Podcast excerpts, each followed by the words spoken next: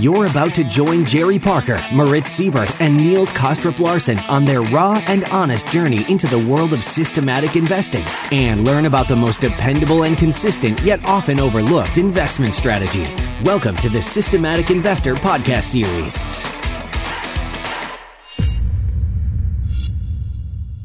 Welcome or welcome back to this week's edition of the Systematic Investor Series with Mark Rzepczynski and I, Niels Kaastrup-Larsen, where each week we take the pulse of the global market through the lens of a rules based investor.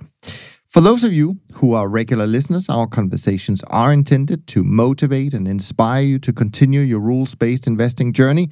And for those of you who are newer to the show, we hope that today's episode will trigger your appetite to learn more by diving into the back catalog and listen to all of the past episodes that you may have missed, like last week's episode with Jerry Parker, where Jerry who keeps surprising me despite that I've known him for more than 30 years. He shared some really interesting lessons regarding trade level, actually, that he was taught back in the turtle days. So it really is a must listen episode if you missed that one. Mark, it's great to be back with you. How are you doing? What's going on where you are? Great. Um, uh, it's good to uh, good to talk with you again.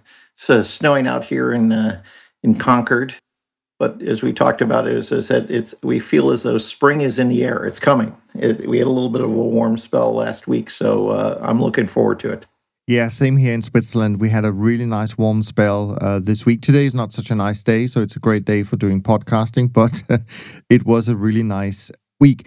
I'm not sure we can say the same thing about the markets in the last week of February. They proved to be way more challenging than one could have expected given the first few weeks of the month. The biggest news of the week was the abysmal seven year Treasury auction. On the news, the entire Treasury market went through kind of a mini flash crash as the auction cleared more than four basis points from where it was trading at the auction time. The theme of the week really was Chairman Powell's ultra dovish presentation to Congress. Both days of the presentation, the S&P reversed big intraday drops on his testimony, and the street was whispering that he may suggest the possibility of curve flattening, but instead his message was that the Fed will look past any transient inflation and continue to buy bonds for the foreseeable future. He also failed to address issues in the money market. The whisper with regard to that is that the Fed would raise the interest rate on overnight reserves, the IOER, left at the Fed, but they would communicate that as a technical thing and not as a rate hike. Unfortunately, he missed the opportunity for that. The increase in the US 10 year Treasury yields on February 25th, was it, was among the largest moves since year 2000, top 1 percentile. And it reminds us of the inconvenient truth, namely that bonds and stock prices can decline at the same time. To me, Events like this suggest that interest rates are a good proxy for confidence in the Fed, in fixed income managers in general, and in the credit community more broadly. And so I think it's fair to say that confidence in the Fed will remain so long as interest rates are managed in this lower range. But when they start to break out of this range, the system is inherently very fragile. And we could see 1980 in reverse because we are as overconfident today as we were underconfident 40 years ago. But I want to bring in you, Mark, and touch on some of the bigger things that have caught your attention from a market perspective before we dig into our usual trend following updates and, and topics. Just got a bullet point 30,000 feet the last month or so, Mark. Anything that stood out to you? Well, I think your point on the Fed is is really important, and uh, the, the, the theme that often I come back to is that the bond vigilantes are back. so, so I you can have that image of cowboys on the plane. They're they're a posse coming down there, and they're riding their horses. But the vigilantes are back, and I think that that's that's one major theme. There's also the theme uh, which uh, we could talk out a little bit is, is that I use the word to describe markets often as VUCA, and that's the acronym used by the U.S. Army, which they call volatility, uncertainty, complexity, and ambiguity, and, mm. and we're hitting all of them right now. Yeah. So, and that's in commodity markets, it's in uh, equity markets, it's in credit markets and, and I think that that's that's the overall theme is is that there's a lot of uncertainty because we really are on the cusp of where we're going to go, either for rates higher or whether they're going to stay where they're at, whether the market is overvalued. So there's major themes and turning points that we're going to see play out this spring. We have so many great topics, not least thanks to you. So, um, so I think people are in for a treat today. And do remind me of VUCA because I know there's some other acronyms coming up in the uh, that I need to learn to pronounce. so, uh, yeah, on our side, from a performance point of view, our trend following strategy had a good month in February, in line with my own trend barometer, which suggested a good month for trend followers. Not an outstanding month, but a good solid month. But of course, the shift in the trend environment during the last couple of days of the month did trim returns somewhat, as most markets in the portfolio reverse course following the Fed's comments. In terms of sector performance, what we saw was really positive contributions from energy, soft grains, metals, equities, and volatility. Currencies and meats were pretty flat. And then the loser was really fixed income uh, for the month of February.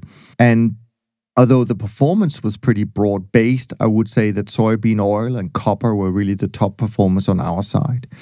In our volatility strategy, we also had a challenging period for the last week, but despite the steep, you know, steepening VIX term structure, where shorter dated VIX futures decreased and longer dated VIX futures declined less or even increased in the first half of the month, and it also managed to hold on to most of the gains uh, from the first few weeks. And it resulted in a pretty solid gain for the month on the volatility side. Now, for my own trend following model portfolio, where I can go into much more detail, February was, well, let me start by the last week. The last week, it was down about 1%, so not too bad and it leaves it up 7.13% for the month of February and 5.38% year to date. The performance during the month was really coming from the Group 2 model, so the quote unquote discretionary type models up 4.5%, and then Group 1 classical trend models added another 2.5%, and the fast reacting Group 3 models were flat in February. In terms of sector attribution, uh, we really saw base metals doing the best, followed by energies and precious metals. But bonds and softs were pretty close, I have to say. And the worst sectors were in equities and short term interest rates, and they were also the only losing sectors in February.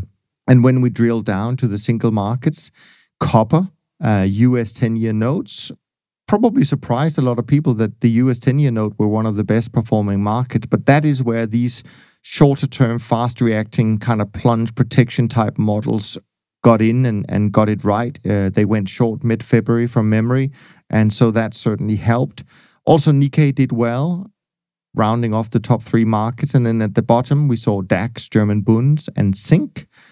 And in terms of the trading for the last week, the system started the week getting out of some long Mex- Mexican peso. It got long zinc. Then it got out of all of its long NASDAQ positions and went long soybeans and cocoa. It also went long the euro and short the German Bund. And it also got out of the euro dollar positions it had, which is not the currency, but the three months interest rates in this case. And it finished the week by getting out of some long Aussie dollar. It got out of all of its cotton, all of its Swiss market index, and then it trimmed some long copper and Nikkei positions and also went short the German Bobl. And in terms of risk to stop, which is something that I monitor, it actually closed the week down. Uh, sorry, not down. It closed the week at 9.02%, meaning if all the positions got stopped out tomorrow, it would lose 9%. That is down from the week before where it closed at, where it finished at 13.87. So in this case, it's probably prices getting closer to the stops, not so much stops getting closer to the prices, given the last couple of days reversals. All in all, the system had 23 trades for the whole week. Now, before we move on to some questions that came in from Playman, I think we need to dive into the events of this week. And you shared some great talking points with me and I would love to try and tackle them one by one. So, what people may not know is that I don't really know where we're going to go with these topics. I just know what the topics are. So, um, so I will be uh, very interested in that. Now, in terms of market sensitive issues that we have seen, we have a kind of four points that we want to touch on. The first one maybe is the uh, commodity super cycle, which we've talked about before, but but do you think there may be some some new things that we need to just touch on as well uh, this week? Right. Well, talking about the super cycle, I think that there's been a lot of discussion, and I think the important part that that investors should know is that it's very hard to measure a super cycle except after the fact. So, right. so, so, so you could sort of people could talk about a super cycle, but it's only until after we have enough data can we sort of said that these long, long cycles occur. So it's more of a historic instance. What is most important is what's happening to inventories. We see that inventories in oil have fallen significantly. I did some work on looking at uh, the USDA information on stocks to usage for the grain markets. In particular is, is that the, for the last three years the stocks usage for soybeans has fallen 90 plus percent. It's been 30 percent for corn. And so what it means is that if there's less buffer stock because inventories have, have fallen all of those markets become more sensitive to any new shock that occurs. Mm-hmm. There's no buffer or excess to smooth out prices. So, from an investment perspective and from how you look at this, is that you should expect more volatility because that inventory has gone down, there's less buffer stock, and because of that, there can be greater dislocations. We've already seen it in soybeans, we've seen it in corn, but at the same time, we now got the new report from the USDA about what's going to plant. And you're going to see more plantings uh, than ever before this uh, this spring. So that reminds us of the old adage that always applies to commodities that may not apply to other markets is that the solution to low prices is low prices. The solution to high prices is high prices. So I think that people should realize that the very least is that we're going to have more volatility only because if inventories are less, markets are going to become backwardated, which we see for the grain markets and, oil now. And that means is, is that you think that there's a trend, you consider see some strong trends. You could also see some strong reversals if new information comes in. Yeah, no, I fully agree with that. And actually, I can't remember, but a little while ago, I was looking at a very long term chart of uh, something like soybeans. And actually, it's a pretty um, repeatable uh, process in terms of huge runs up and then these massive runs down and it kind of exactly describes what you what you're saying so i think that's quite interesting now in terms of constraints and i know i'm going to even we're just five minutes into the conversation i'm going to deviate completely from what we had planned for a little while but bear with me. I couldn't help. I was listening to a, a podcast episode where an ex-military guy ex-US military guy who was definitely very well read on on on economic stuff as well where he was just describing how people might think that trade today when China needs soybeans from Brazil or wherever it might be that trade today just runs seemingly. It gets loaded on a boat it just sails across the water and there we go. But he said people wouldn't believe how much that depends on the military of some sort, whether it's the US or other military ships, being present to secure that those ships are, are basically not taken over by pirates and other things. And I know this deviates completely from what right. we normally talk about. But given there is a new administration, given that Biden this month uh, or this week actually showed his first at least that's how it's described on television over here. He showed his first intentions about the Middle East by some strikes and stuff like that. But really, very much dependent on what role the US chooses to play in the world in terms of dominance on the sea and military impact. That could have huge impact on trade as we know it and the ability for countries that need certain commodities, such as soybeans and what have you, to keep those in a normal process in terms of logistics. And of course, that can have huge impacts on price as well if it if it runs smoothly or if it doesn't run smoothly, so to speak. So I know this is a little bit outside our normal topics, but but I do think there's a lot more going on in commodities and trade that we may not have been able to, or we may not have had to concern ourselves. That's what I was trying to say. Uh, concern ourselves about in the past. And I think that succinctly, I think the the issue that you find with commodities is its level of physicality. Is is that commodities is about logistics. It's about moving from one location where the, where things are grown, they're mined, to other places where the demand is, where where where people need it, and you and you see that the world trade has been dominated by the logistics of commodities as different economies move through different cycles. Is that if you look at shipping, uh, if you go to the 70s and 80s, oil ship uh, shipments from the Middle East all came to the United States. It was uh, the movement was to the U.S. and to Europe, and so all the ships flowed that way out. We'll say west. Yeah. Now all the ships flow east. When you look at uh, commodities for grains, you saw that there was fl- a flow to east now all the flow is west. And so the the flow of goods then de- it, it determines logistics. And when the logistics fall apart then you're going to have dislocations and then you're going to have big price moves. And we could take it from not a geopolitical but from a very micro level is that look at natural gas in the united states you know when the uh, uh, they had the, the we'll call it the texas freeze.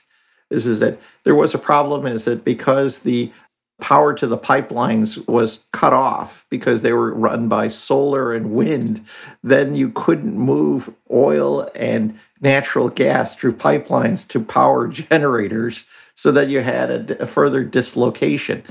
When you find out as if there's a really big freeze in the, in the Mississippi River, getting grain barge uh, barges down the Mississippi River is going to be more difficult if we ever had a major disruption in uh, in the sea lanes to China, then there would be a major disruption to their economy. And I think that when you think about from a very strong geopolitical sense, and they talk about the South China Sea issues, is, is that it's just a matter of can China maintain its trade lines from the Middle East and from other parts of the world through the South China Sea. And when you think about Korea and Japan, they have to send ships through the same area.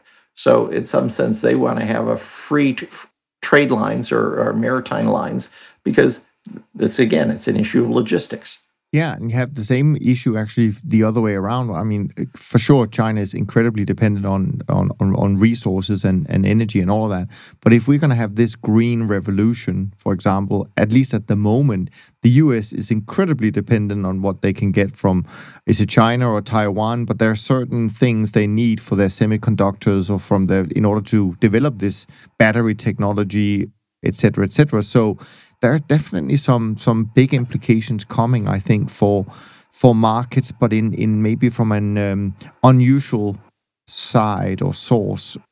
But again, I think the beauty of all of this is that it'll be reflected in price, and that's how we will capture it, not having to try and second guess what these changes will be.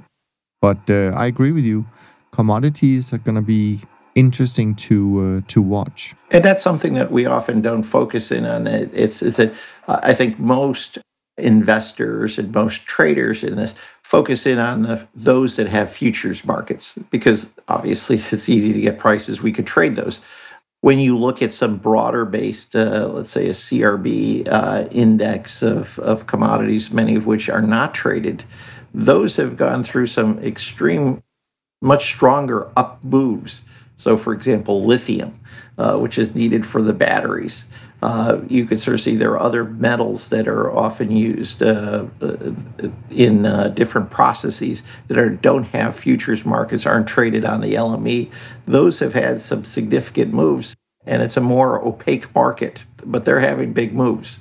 Yeah, which actually ties in quite nicely with just a topic generally in our industry, and maybe we'll cover that in, in another episode but that's just the influence and the inroads of alternative markets into the CTA space. I mean, we know a lot of our friends and peers in our industry have really adapted some non-standardized futures markets that put them let's call them that which which of course probably have helped performance certainly i think last year it would have helped performance uh, trading those markets it's not to say that if everybody rushes in that they're so alternative anymore but but there is definitely a uh, something going on on that side.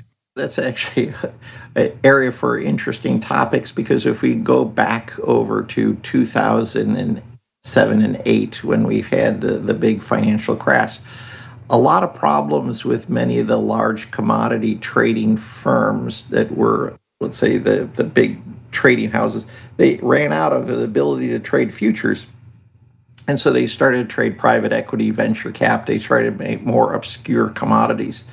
And then when uh, when people asked for their money back for because they wanted to have liquidity, then gates were put up because they couldn't unload a lot of the investments they had. So they were in commodity investments, but we were, they were in so so many different types that they couldn't liquefy in a way that could actually get the money back to investors.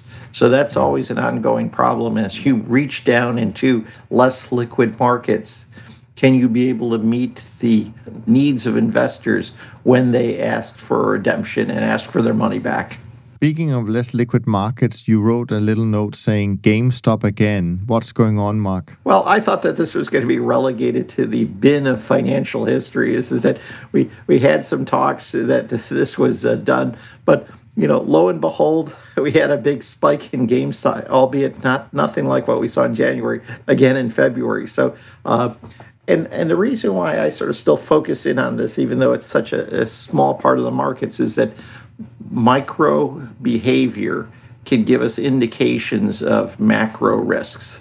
So, in some senses, is that th- these some markets are a microcosm of what we might see in broader markets at some point in the future. And and in particular, what scares you is is that if you look at you know, GameStop is that you look at what's been happening to an investor base. This is it. So I, I, I, pulled up some interesting data and it looked at the number of online accounts that, uh, that were opened in the first quarter of 2019 versus the first quarter of 2020. That's the latest number I had. Those increased from 750,000 to 1.5 million. Okay. Wow. You look at the margin is at all-time highs in the stock market. You look at the amount of small premium. So let's say the premium associate calls, it's like one or two or a couple uh, contracts. It's gone from inside of three billion to thirty billion dollars right now, which you sort of said that's all retail. So you're seeing this is that a new form of investor comes in, and we don't know exactly how they're going to behave. Now, the amount of capital they have may be relatively small versus large institutions. But still, we have to recognize that they're having an impact because we see it in GameStop. And I think that this led to sort of an interesting uh, a piece of research I did that uh, I posted on my blog, which is on the irrationality of uh, of investors on tickers. Mm-hmm. So, what you find out is, is is that well, what do you think the ticker for Zoom video communications? that's the you know that's what we think is the uh, is what we use for uh, you know all of our conference calls. Well, it's not Z O O M. There's another company called uh, Zoom Technologies that has nothing to do with video communications. So when everybody thought started to get on Zoom, lo and behold, Zoom Technologies actually had a huge run up in price, and it was the wrong company. and yeah. this is yeah. simple. A similar thing happened with uh, Elon Musk. He talked about well, you could instead of using Facebook, you use Signal. Well, there's a biotech firm with this symbol SGNL. So, like just like Signal, and so lo and behold, it had a huge run up as soon as Elon Musk talked about this. So I went back and said, like, well, this must just be because of craziness right now in the market that this probably couldn't have happened back in history. So we know that we probably were much more rational in the past. And when when we could sort of say the the adults were running the markets, this never happened. So I found a piece of research that was done by some professors at, uh, at Rutgers University. And lo and behold, they, they looked and compared all of the stocks where the symbols were just, you know, very similar, maybe one letter reversed or the name was close, but it had a different symbol. And then they looked for the larger cap stock. Uh, they said, said, well, what happens if they had a shock? Let's say a news announcement. What happened to the less liquid stock that had a similar name? And they find out that there is a strong correlate when those shocks occur, that people were constantly making mistakes mm-hmm. where they were sort of, you know, hitting the button and choosing the wrong stock to even make their investment in. So, uh, so that that would that would tell you the amount of uh, of craziness. And so uh, I have a doctor friend too who who sort of said like, oh, you know, he's near retirement. He goes, I've been uh, playing the market now. I'm getting really getting involved in here. And he said, but I said I made a mistake. He said instead of doing 400 shares, I did 4,000 shares of the stock. And, and he said like, well, he said, I realized the mistake because I found out I didn't have cash left in my account, so I reversed the trade, but I made money. So, so, he, so he's actually quite proud of telling me about this. But the idea is, is that that we expect that markets would will become more rational over time because as we mature ourselves, we think that the market itself will also mature and not make the same mistakes. In reality, that's not true. So what we're seeing is, is that mistakes that were done years ago will be repeated again. Which is, of course, uh, human behavior 101 so to speak, which is also why we do what we do. But maybe we can hope that uh, someone like an Elon Musk would drop the ticker CTA or Trend, and maybe that will make people rush into what we do. Like we kind of need that, I think, at the moment. Where do you want to go now? We can talk a little bit more about. You had something called the good news is bad news well, trap. You know, I think that this uh, this ties into uh, another variation uh, of you know what we're talking about with the Fed when you think about it is, is that we had really good news on durable goods this week. We actually had some good news on uh, unemployment claims, and the market sells off. So we're in one of these f- periods of time when good economic news is bad for the market because it sort of said that, well, then we're not going to get the same level of stimulus. So this is where you sort of say like what is the factor that drives markets and the weighting of factors changes through time and and i think that this this is one of the classic problems that we're sort of seeing in, in market analysis forever is the fact that we don't know what are the drivers that will cause markets to move at any given time. What was the driver last year may not be the driver this year. And in particular that this is what we're sort of seeing uh, with the whole discussion about you know the Fed because if growth actually is stronger if we're actually doing better around the world well then we may not need as much fiscal stimulus. That would be bad for the stock market. So so good news is bad news if we see that the that the economy is doing better well then we're going to get closer to full employment then lo and behold we might have to raise rates sooner than what was expected. The doom and gloom may not be as bad. Again, good news is bad news. And this is what we're sort of seeing in the marketplace.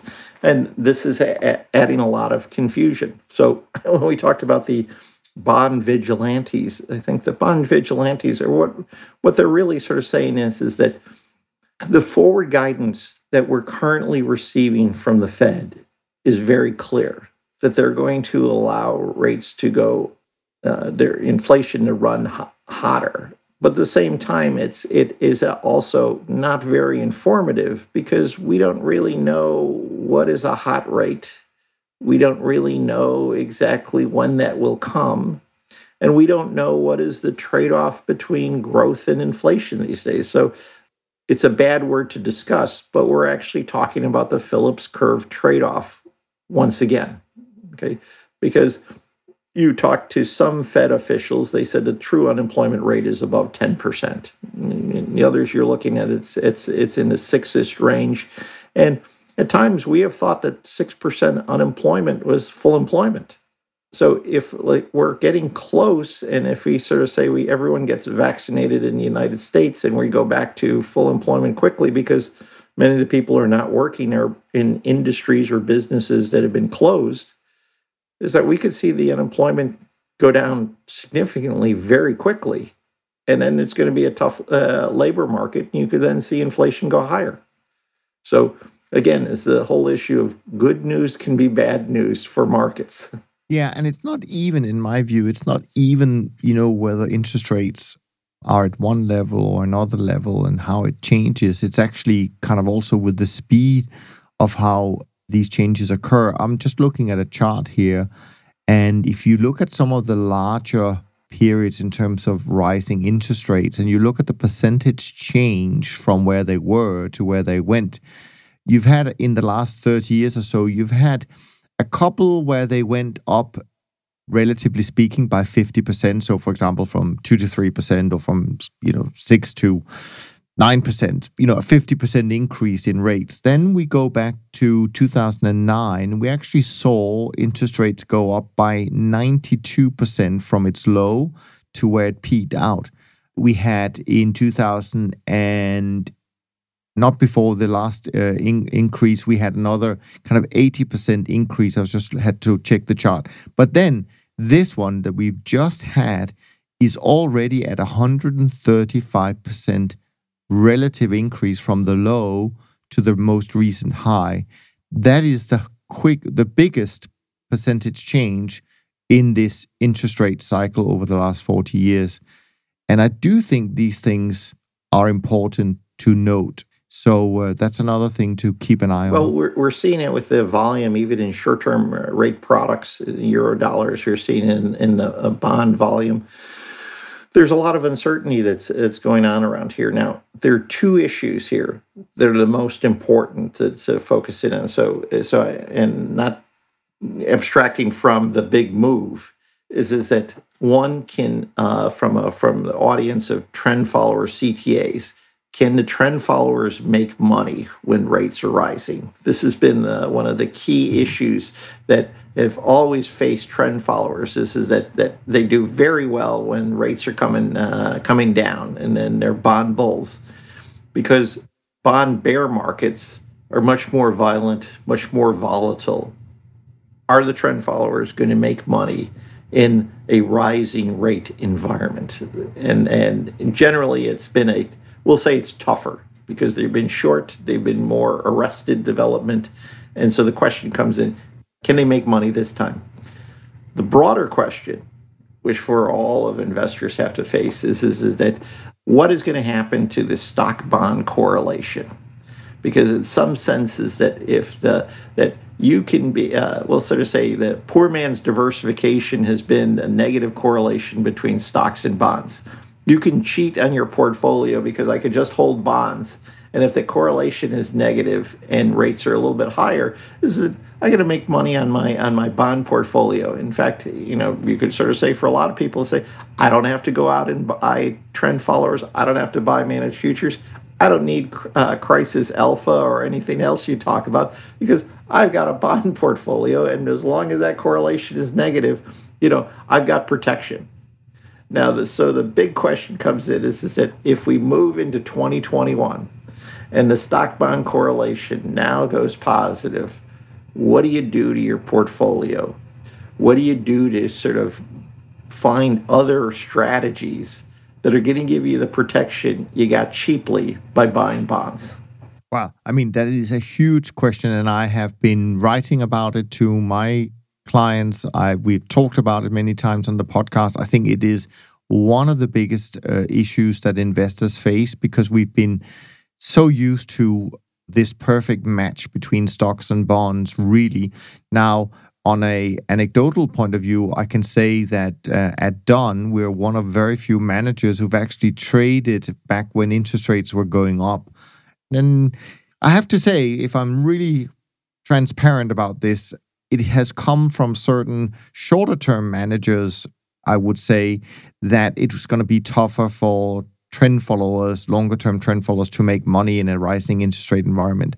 But all I can say is when I look at our own track record from back in the 70s, especially from 76 through to 81, returns were very strong. And keep in mind, higher interest rates, it may be that we are not making money from the bond sector but we may make money from all a lot a lot of the other sectors in the portfolio and that's of course why we diversify in the first place. So i would just be careful making too many predictions about these things. It's just um, too hard and too uncertain. That the point is with trend following we're trying to have a strategy that adapts over time to how prices move and it's never going to be perfect but i think over time it's proven. At least all the evidence suggests that it can find ways of making money over time. Well, but but the point that you made that I think is important to focus in on is is, is that there have been a lot of large CTAs that have focused in on just stocks and bonds. Okay. Sure. And those that have been large and have focused just on the financial sector are going to have a more difficult environment if the correlation is positive. Those that have uh, more diversified portfolios will be able to do better for the simple reason is, is that okay maybe you might have a harder time making money in a violent bearish bond market. But at the same time which we've just discussed commodity markets are going to be sort of let's say we're going to have the halcyon days of commodities. You're going to be yeah. trading much more commodities and you're going to be loving it and uh, and it's it's going to be a completely different world that's something we haven't seen for a while, and and and so we see that the large people are going or the people who are diversified can rotate through all of this. Yeah, and, and I will say from from our experience, certainly commodities hasn't been that uh, helpful in the last ten years in terms of attribution of, of the portfolio, but that's something we're happy to live with. Returns overall have been fine, but we know that in the long run they are very useful. And actually, what I also think is true to say is that commodities as a sector overall have been the most consistent sector in providing the best offset during these equity crises. And we've been through on our side, I mean, certainly 87, and then we've had the um, tech bubble, we had the housing bubble, we had last year. And all of those times, actually, performance was pretty strong. Although last year was not really a crisis as such, it was a mini crisis, let's call it that, in terms of length. And and we we know that when it comes to shorter duration type crisis, you can't really say for sure if trend following is going to be a good investment or not because it really depends on how you're positioned in equities before the crisis starts. But still, I think most managers and, and CTAs have done well during those periods and, and we can certainly see on our side that that part of that and the an important part of that is the diversification. So i completely agree with you that that's another thing that i think is underappreciated by many investors even if they are invested in trend following that is the importance of diversification and having the courage to have a large exposure to commodities. And i actually was I was confronted a couple of years ago, maybe it was, I don't think it was last year, a couple of years ago, one of my clients had concerns because they felt, or at least their investors, underlying investors felt, that, oh, we have this large exposure to commodities, that must be more risky than trading financials. But they keep forgetting that we position size, you know, inversely in terms of volatility. So we're never taking more risk in a commodity position than we are in a financials position. You could even say probably the reverse because volatility generally is high in commodities. So, so our position size in terms of nominal contracts are relatively low. But if you have a low volatile market like bonds could be or short-term interest rates, and you don't know how to appropriately account for that in your volatility input in your model, you can inadvertently end up with huge positions in those markets, which can hurt you as much as they can help you, but it can certainly hurt you if we see something like we've just seen, where suddenly the quote unquote sell off is much more focused on bonds than it is on equities, at least for now. It, the interesting thing to unpack from some of your comments there is the fact that you haven't tra- uh, traded as well commodities over the last 10 years. It's been a bear market for commodities. And now we expect that if it's a bear market for bonds, it should be a good market for commodities. And I think that a lot of evidence would sort of agree with this. It's much harder to trade markets from uh, on the short position side whether it's commodities, bonds, equities, all of those seem that there, there is a long bias across most markets and trading from the short side is much more difficult. So even from a factor basis so so there was actually some good work that was done from robeco bank where they were looking at uh, factor analysis. And they said and so most of the factor analysis when you look at momentum long, growth uh, or value is that you buy uh, you know your top companies and then you sell short the bottom. So you, you sort of rank order you know on size you rank order on value and then you do this long short portfolio so you get a market neutral portfolio and they said, well, let's let's just unpack this instead of say, let's get out, let's get rid of all the shorts. Let's just look at the long positions. And generally, this is that if you look at all this factor analysis and you sort of say, where are you underperforming? It's always on the short side. So so shorting markets in general, regardless of it's in futures or if it's in, in, in cash equities, is always much more difficult to make money on than from the long side. Well, I think certain hedge funds have certainly found out this year that shorting can be quite painful.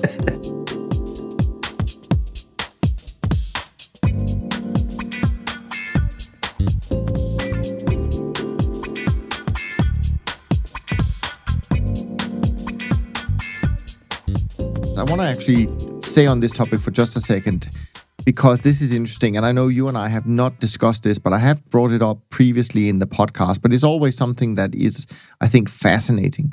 So, in my past, when we ran simulations of actually the trend following model that I described earlier in the show, what we found was that like 85 or 90% of the profits over a long period of time came from the long sided trades, right? Confirming completely what you said. I have my own thesis as to why that is, but I would love to hear why you think that trend following tends to be much more profitable from the long side. And the follow up question is, of course, always from investors when they hear this fact that, okay, so why do you trade shorts in the first place? Well, yeah, I think that you trade shorts just because you don't know the direction of the markets. Is, is, is that you say that we don't have a bias? Is it that now there could be a natural bias for equities because they're tied to long term growth. But other commodities, which we just, uh, uh, for example, commodities which we talked about, logistics, supply shocks, inventory, they don't have the same kind of bias that you would have that's tied to long term growth and long term uh, term earnings. Same might uh, apply to to bonds. So so I think, but you want to have that diversification. You want to have the ability to, and the opportunity to be able to trade on the short side. Now, in general, what you find is is that dislocations in markets that would lead to short positioning are usually shorter and more violent. And so, in general, I think that they're harder to trade because if, let's say, you're a longer term trend follower, is that you could have situations where you know you have this violent change, you get into it a little bit later, and then it reverses quickly, and then what you find that you're uh, you might be in a short position too long.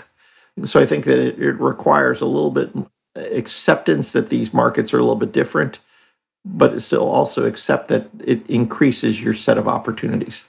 So I want to try my thesis also on you because it might tie into something we are going to talk about, which is behavioral finance. So I've always felt that looking at charts that tops took longer to form. They were kind of, you know, lengthy, while bottoms, and we can just think of last year, 23rd of March, we can think of 6th of March, uh, 2009. They're kind of like a one day event. So for me, I've always felt that trend following models have had less time to essentially reverse, right? We know time, it's not yep. just price, it's really time and price that makes uh, up a trend following system. So for me, that's been kind of a visual observation. Then, if we take it a step further and we start talking about behavioral finance and behavioral human behavior, I wonder also if you could argue that when people are euphoric and, and in this kind of mania phase that we see right now, maybe it does take longer to destroy that positivity in people. M- maybe we are more prone to be positive, but then when fear comes along and we're really seeing these sell-offs and, and crises, et cetera, et cetera, then, and of course, we see the markets move down probably more quickly. But then on the other hand, that fear can be maybe quicker erased by, for example, a central bank coming in saying, don't worry, guys, I'm going to fix this, or whatever it m- makes people suddenly go from a state of fear to a state of, say, less fear. I don't know what I'm talking about here. I've never studied human behavior, but what what are your thoughts? Well, uh, you know, I think that a, a good economist is a, and would like to start. Let's assume a world of rationality, and can if if let's try to see if we can explain phenomena that in a rational way, and then afterwards we can add in and sort of uh, talk about irrationality or behavioral frictions. It's no different than if you're a physicist. First, you start with there's no friction when we sort of do our problems. Uh, we, we sort of not talk about gravity initially uh, when we do our uh, frictions in physics. And then we sort of add in all of these special cases. So let's take, take the case of markets to, are hit with some kind of shock. Generally, what we find in a lot of data is, is that markets will underreact to good news and overreact to bad news. Okay.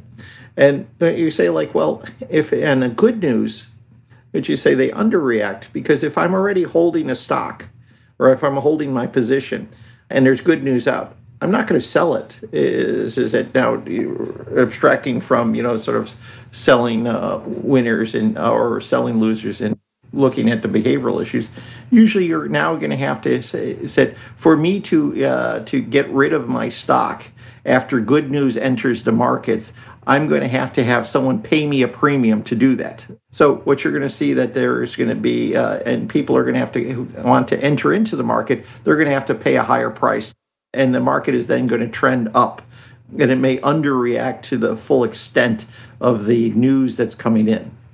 On the other hand, if let's say there's bad news, now uh, I'm holding a stock. What am I going to do? I got to now convince somebody to buy something in a bad news environment. And if I want liquidity, I'm going to have to pay someone a premium to be able to do that. So I'm going to have to overreact to some news in bad news situations because now I got to pay someone to take it off my hands. So, so consequently, you're going to see an overreaction to bad news. And so consequently is, is, is that this gets accentuated by behavioral issues, but in general that there's rational reasons for why there could be more violent and over uh, overreactions in the downside relative to good news information where there's going to be a slower reaction on the upside. Doesn't occur all the time, but there are some rational explanations for why you could get this uh, more violent and more uh, stronger volatility in down markets. Sure. Which may be a good segue because you wrote a point, and I don't know where you're going to go with this, so I'm always interested. You wrote a point called Behavioral Finance Writings as Self Help Books. well, you know, I, have actually sort of said this is that you start the new year, you sort of say, well, I, have got my new uh, my new rules for the year. You know, this is I, am going to exercise more. I'm going to eat right. This is that I'm going to you know read some self help books to try to become a better person. This, this is that. Oh, when you think about some of the behavioral finance books that we've uh, and research, it's a form of self help. This is a, here are all the bad things you do let me tell you about this. And now we're going to tell you how to stop doing that. And uh, whether it's be uh, hanging on to your losers, whether you over, uh, whether you have a disposition effect. So we could go through all of the different biases that we have. So we could we can list them all out. So it's no different than all the bad habits you have. You read a self help book and it says here's what you need to do let's uh, first identify your bad habits and stop doing them. And you read the article and you sort of say, oh, that makes a lot of sense. And you sort of say, I'm going to change my behavior. And then we'll sort of say, two, three months later, you're back to your old ways. It, it's they're ingrained in your mind. And what it always tells me is, is, is that the, the big advantage of systematic investing is the fact that we can use rules to lock in our behavior. So we don't have the problem of the self help book that we sort of backslide on bad behavior. We could use the rules to sort of impose it upon ourselves. so we don't backslide into old habits that we had before. Yeah, and, and actually, it's interesting because uh, a couple of years ago, maybe yeah, maybe probably a couple of years ago, I interviewed Dr. Daniel Crosby on the podcast, and I invite everyone and suggest everyone go back and listen to those episodes because that's exactly what we discussed. But of course, what I really like about his book, The Behavioral Investor, is the fact that what he's, I think, starts out by saying is don't have goals, have rules. Because if you want to go, if you want to be healthier, the goal is fine to have, but the the way to get it is to have a rule saying go to the gym every day or eat don't eat uh, pizza every day or whatever it might be. So it's actually the rule that makes it. And it also ties into the conversation I had with Richard Dennis along with Jerry, where Richard said that everybody knows the slogan, the trend is your friend. But what they forget is that it's the rules that is the guardian angel. Right. And I think that's so important and something that people don't focus on enough. And I do think, and maybe it ties into where we're going later on about AI. I'm not t- entirely sure. But I do think that there is, and I have no evidence of this, but I do feel that there is a huge adoption going on, generally speaking, with some kind of process oriented or systematic type investment process compared to where we were 10 or 20 or 30 years ago, even if trend followers probably were the first to have a quote unquote systematic approach to investing. We know other strategies have come along since then, value and stuff like that, and other types of quants.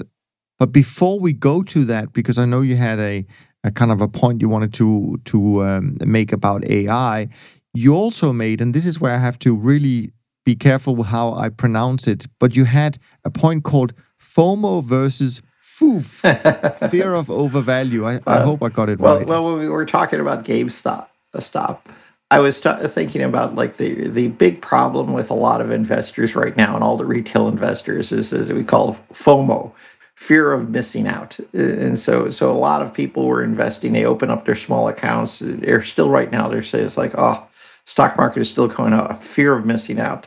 And, and I say, well I'm not having fear of missing out. I, I, I, am fear of overvaluation in the stock market. And that's what my biggest I'm a fear of overvaluation up until recently, the bond market. So I said, said well, if I'm not a FOMO guy, what, what's a different way to view this? I go, fear of overvaluation. So so I have I, I'm not a FOMO, but I'm a FOOF. So fear, foof. fear of overvaluation. Yeah. Oh, that that reminds me of VUCA. Oh yes, VUCA. Uh, well, this is something I've been talking about for 10 years, and I, I don't know if we have enough time to go through this, but so the U.S. Army College, you know, tried to, they're always training their officers, and they do a great job of trying to sort of like be on the cutting edge of decision science. And so they came up with an acronym to describe battlefield situations and, and how people have to adopt to battlefield situations. And so the acronym they came up with is VUCA. And they said that uh, what a VUCA world or environment is volatility, uncertainty, complexity, and ambiguity. And when I, I look at this, I say, I said, everything I've been doing for, you know, I don't know how many decades now is trying to fight VUCA. I didn't know the word at the time when I started. But, you know, when you think about the, if there's, Jerry or other people on the podcast, they talk about, well, part of rules is, is that you want to try to sort of deal or handle a VUCA environment. And so, so we got volatility. What, what are we doing with volatility? Is, is that how do we manage it? There's uncertainty because we really don't know what's going to happen next. There are things, if you say volatility is what has been measured in the past, uncertainty is what we cannot measure, we cannot put a probability on. And then complexity is, is, is that we're constantly faced with the uh, complexity of the world around us. And so, one way that a trend follower deals with this is that, well, I'm going to sort of reduce complexity by only focusing on price. Other people say, it's like, no, I want to live with the complexity, so I'm going to have all these complex models. So, there are different ways to do it, but we're fighting complexity. And then finally, is ambiguity. This is that we have a lot of inform- economic information has come out this last week and yet you could have two people on your podcast and they could sort of look at the same data and they could have a very rational interpretation of that data and get a very different answer. And that is the essence of ambiguity when you're giving the same set of information and you can have two different models, both of which seem rational in your thought process, but neither of them can both be correct at the same time. Eventually, one of them is going to be right and one of them is going to be wrong. And we don't know which one it is. Yeah. So when you think about from an investor's perspective, what everybody is doing is, is that whether it's a person who's listening to your podcast now and, and he's looking at his personal account, if he's an institutional investor, he's fighting to manage VUCA. Mm. So I did it in two minutes or three minutes. So, so maybe, maybe, that gives you an idea what we're talking about. Well, VUCA may come up in different uh, shades for sure in, in our future conversations. Final one.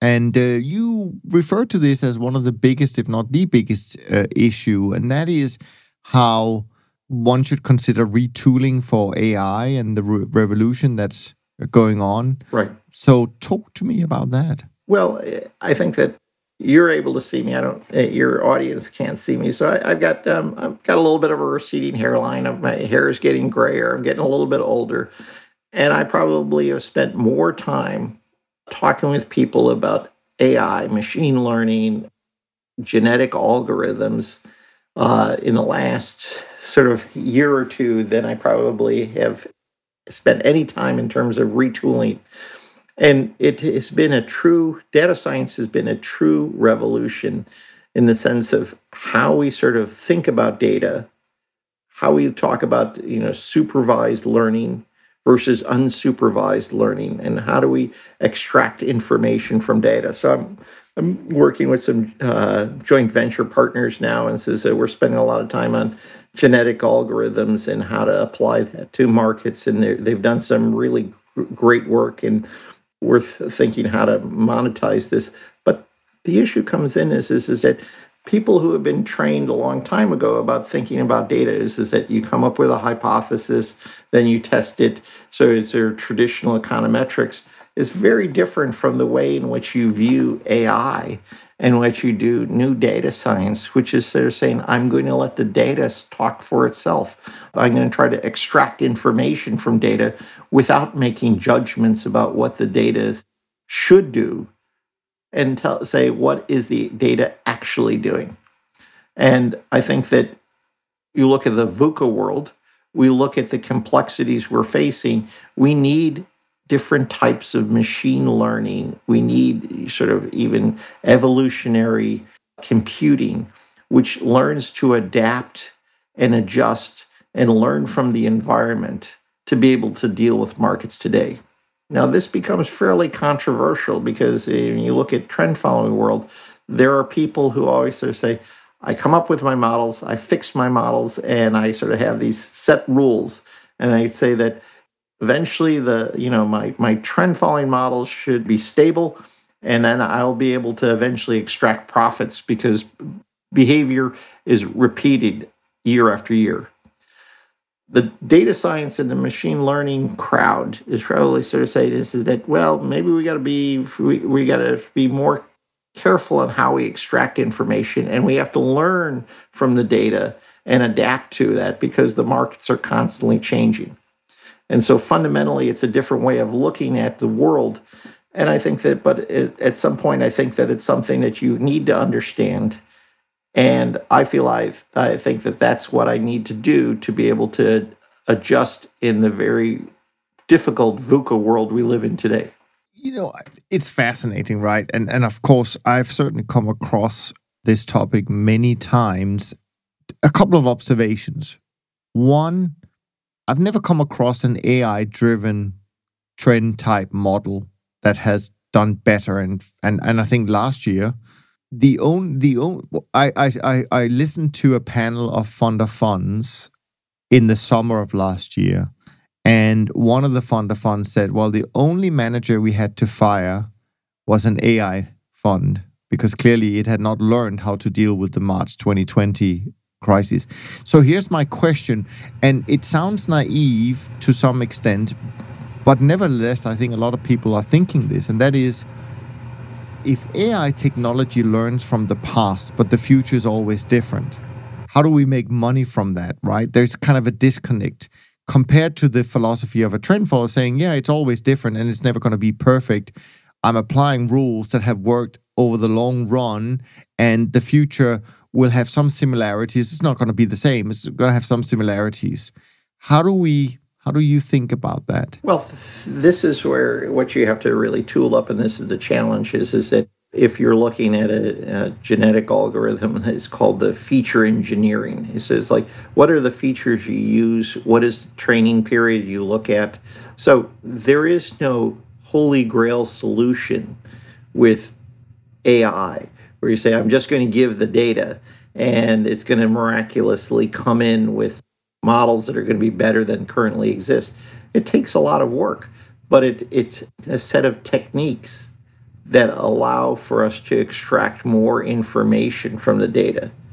But you need to know what to look for. You need to interpret it after the fact.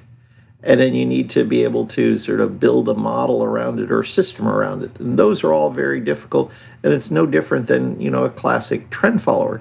It's just that the tools that you're using are different and those tools can actually be able to help you find some uh, some new relationships that may not have existed before so if i trained a system with ai and i used it for the 2017 or 2016 to 2019 period.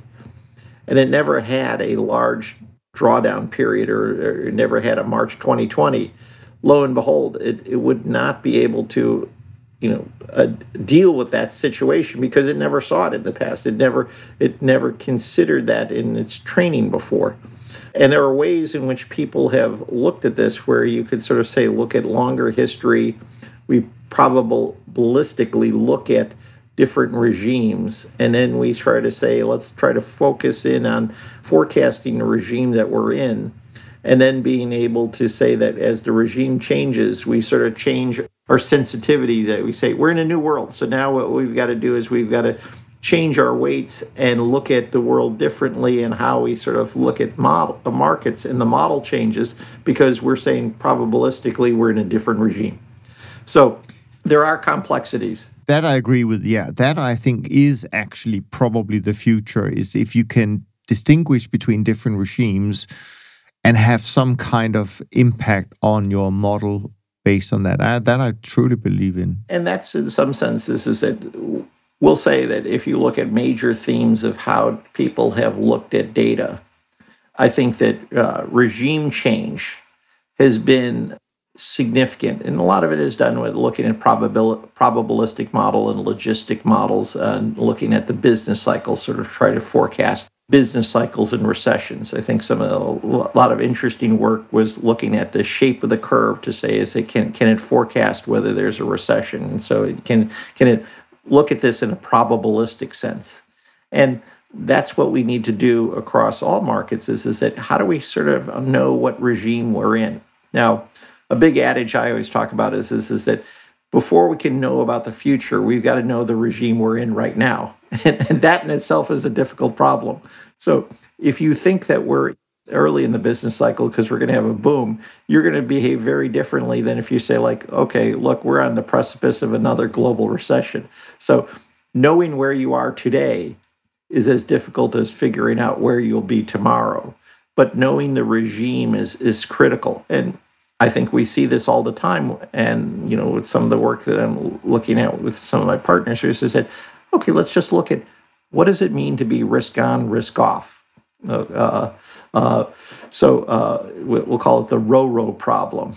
So uh, if we're on a risk-on environment, well, then we got to look through whatever we're seeing in the bond world, and we still got to pedal to the metal on equities if we're sort of switching to a risk off environment, well, then you can say, like, okay, now I've got to sort of, you know, increase my cash exposure. I've got to reduce my risky assets. My behavior should got to be different. And how we sort of, uh, I'm not going to be buying dips as much if, if let's say I'm in a risk off environment because the dips are going to get dippier. They're going to get, they're going to, they're going to move further down if I'm a risk on environment and I have a dip, I got to say, say I got to put more chips on the table because it's uh, I got to add to my positions.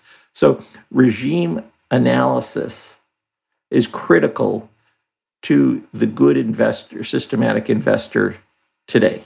Yeah, no, I, I completely agree with that, Mark. I think, and I think there are different ways you can do that. Certainly, also within trend following, and and thanks for inventing a new word, dippier. I never come across that in in the dictionary, but now we have it. Now, time is running quick when you're having fun, as they say. So let's turn to a question we got in from um, Plamen.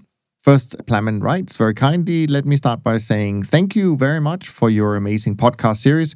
For those of us who dream about working in the CTA industry, your wonderful podcast is a window providing unparalleled insights to the CTA world. Well, we certainly appreciate your comments there. Now, I'm reaching out with two questions for the next week's episode. Is there a central, and you are the perfect guest to have on for this, actually, Mark. So, is there a central body slash organization that studies and publishes data about the CTA industry, similarly to the UK, the Investment Association that represents the broader asset management industry? Where would you send Plamen? Uh, for systematic CTA, there is no single organization. This is, but right. Uh, but there are a few, yeah. a couple of different yeah. ones, and right? and I think that the, the great places. You know, I, I've have connections with the people at CAIA, which is a, you know the Alternative Investment Association. Their designation is great, is uh, for those who are in the alternative investment area, as opposed to CFA. I also sort of connected with people at the CFA, and both are, are great ways to be able to if you look at their websites, they have a tremendous amount of information. And uh, so the CAIA website, and they're all about alpha. There's a tremendous amount of information, a tremendous amount of places where you can learn about all alternative investments. And I think it's a great place to start uh, for any of his analysis. Yeah. And also, I would add to that that although the uh, organization changed from being the Managed Futures Association back in the day to the Managed Funds Association, I think the MFA probably does have some uh, information because your follow up question yep. is if there isn't anybody, then where do you go as a good source for uh, information about like AUM, competitive landscape, trends on the CTA industry? So I would say uh, those pages. I also think the CME group does have some good papers on that. Absolutely. And of course, Barclay Hedge, our friend Sol Waxman, he's got obviously he tracks the size of the CTA industry, and I'm pretty sure it's free to sign up for some of the information where you can get a better feel. And of course, the best source of all times will be uh, listening to Top Traders Unplugged. Right. So, uh, which you're already doing, Plamen. So I think you're way ahead of of most people in the world in terms of that. So, but we appreciate your questions and of course we appreciate your kind words. He also actually he does have another question I just see now. Can you please speak about the research process you follow and how you generate new trade ideas? Why don't you speak a little bit from your experience, Mark, and then I'll add to that or maybe there's nothing to add to it so to speak. Well, I, I guess I'd sort of say that our research process, and I think the research process of any good trend follower, is probably no different than that of a good scientist. This is that you come up with a hypothesis, you test it, and then you sort of go through uh, a rigorous process of trying to punch holes into why it shouldn't work or why uh, or how does it compare against existing thesis or ideas. And there's a we'll call it a creative destruction process. This is that there's a high threshold, but you're constantly sort of saying, well, what you know is a new piece of data? Is is that going to give me some value added? Well, you know, let's just test it. How does it test against you know my existing system? Is it is it worth the extra effort to do it? So it, it just follows a scientific method, and I think that uh, uh, most of the good researchers in finance would be good researchers in any discipline because they have that discipline and how they approach uh, hypothesis testing and review of, of new ideas. Yeah, and also I would just say, uh, certainly speaking from um, experience on our side, and that is, I mean, uh, inspiration to new ideas can come from many different sources. And as you know, trend following is is kind of trial and terror, meaning you have to find all the things that doesn't work before you find the things that work. Probably similar to if you're a researcher, right? I'm sure you go through a few iterations before you find the right vaccine or whatever it might be. So, so yeah, absolutely. Now, I just want uh, to also mention that We've had some great reviews recently, but not enough though. But we had some great reviews of the podcast, which I highly appreciate. And I want to just acknowledge Farm Boy 33 from Canada, I thought, and, and Morden from Denmark. We've had one from the United States, but I um, can't really pronounce the username you're using. We had another one from the States from SS 2020 2002, and also from King Chrisen from Germany and the God's truth from the United Kingdom. Well, that's perfect if if if he's really listening in and uh, and I think it's good stuff that we're doing. So that I'm not going to argue with that. But seriously, we need more reviews because it helps the algorithm in iTunes. So if you wouldn't mind, please go to um, either toptradersunplugged.com forward slash review because there you have all the information you need, or just go to iTunes if you have your, or even if you're not listening to that, normally you can leave a rating and review in iTunes, and it really does help. There's a lot of competition you might not know about this podcasting stuff. So anything you can do to help us reach more people would be fantastic. I'm going to do a quick review of the performance, uh, which is, of course, the performance for the month of February. Although, as always, these numbers are as of Thursday, and Friday was kind of a healthy down day for trend followers and CTA. So the numbers are not going to be as great as I'm going to uh, read out now. So just keep that in mind. We'll know in a couple of days what the real numbers are. But, anyways, the BTOP50 index as of Thursday night was up 5%, very strong, up almost 4% for the month oh, sorry, for the year. The SocGen CTA index up a little bit more than 5% and almost up the same for the year, about 3.9%. SocGen Trend Index, very strong as of Thursday, up 6.78% and up 6% for the year. SocGen Short Term Trading Index also having a great month, up 3.5%, up 1.8 for the year. My own trend barometer finished at a reading of 57. Those of you who follow it, it's free on the website.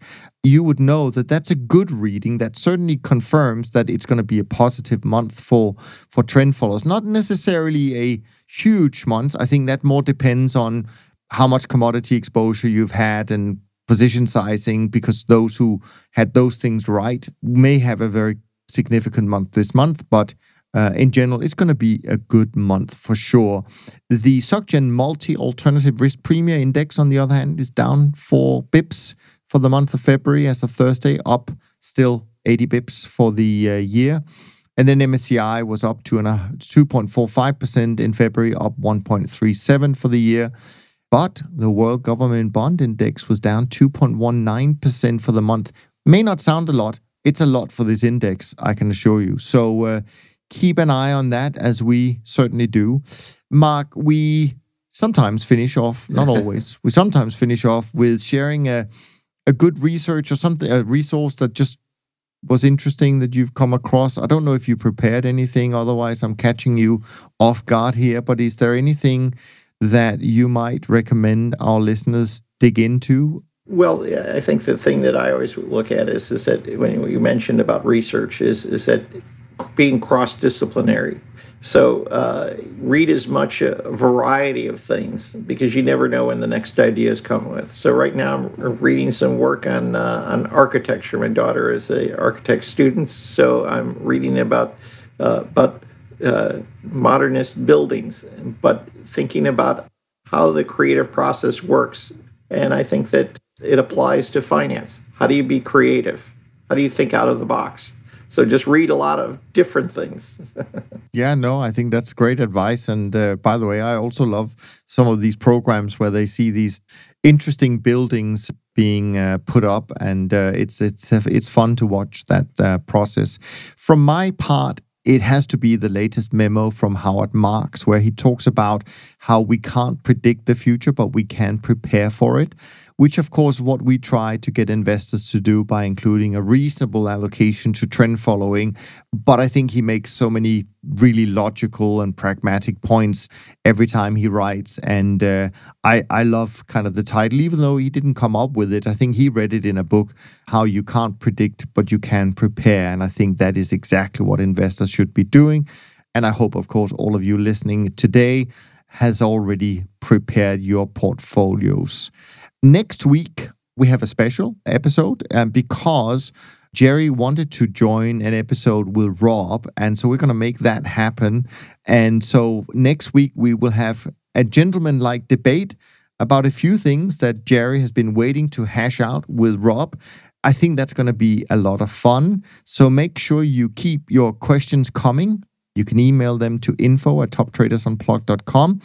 And um, I'll do my best to get them answered as soon as we can. And also, of course, you can always follow uh, all of us on Twitter and you can follow Mark's blog and read some of the interesting stuff that he produces as well. From Mark and me, thanks so much for listening. And we look forward to being back with you next week. In the meantime, be well and stay safe. Thanks for listening to the Systematic Investor Podcast Series. If you enjoy this series, go on over to iTunes and leave an honest rating and review. And be sure to listen to all the other episodes from Top Traders Unplugged. If you have questions about systematic investing, send us an email with the word question in the subject line to info at toptradersunplugged.com and we'll try to get it on the show. And remember, all the discussion that we have about investment performance is about the past, and past performance does not guarantee or even infer anything about future performance. Also, understand that there's a significant risk of financial loss with all investment strategies, and you need to request and understand the specific risks from the investment manager about their products before you make investment decisions. Thanks for spending some of your valuable time with us, and we'll see you on the next episode of The Systematic Investor.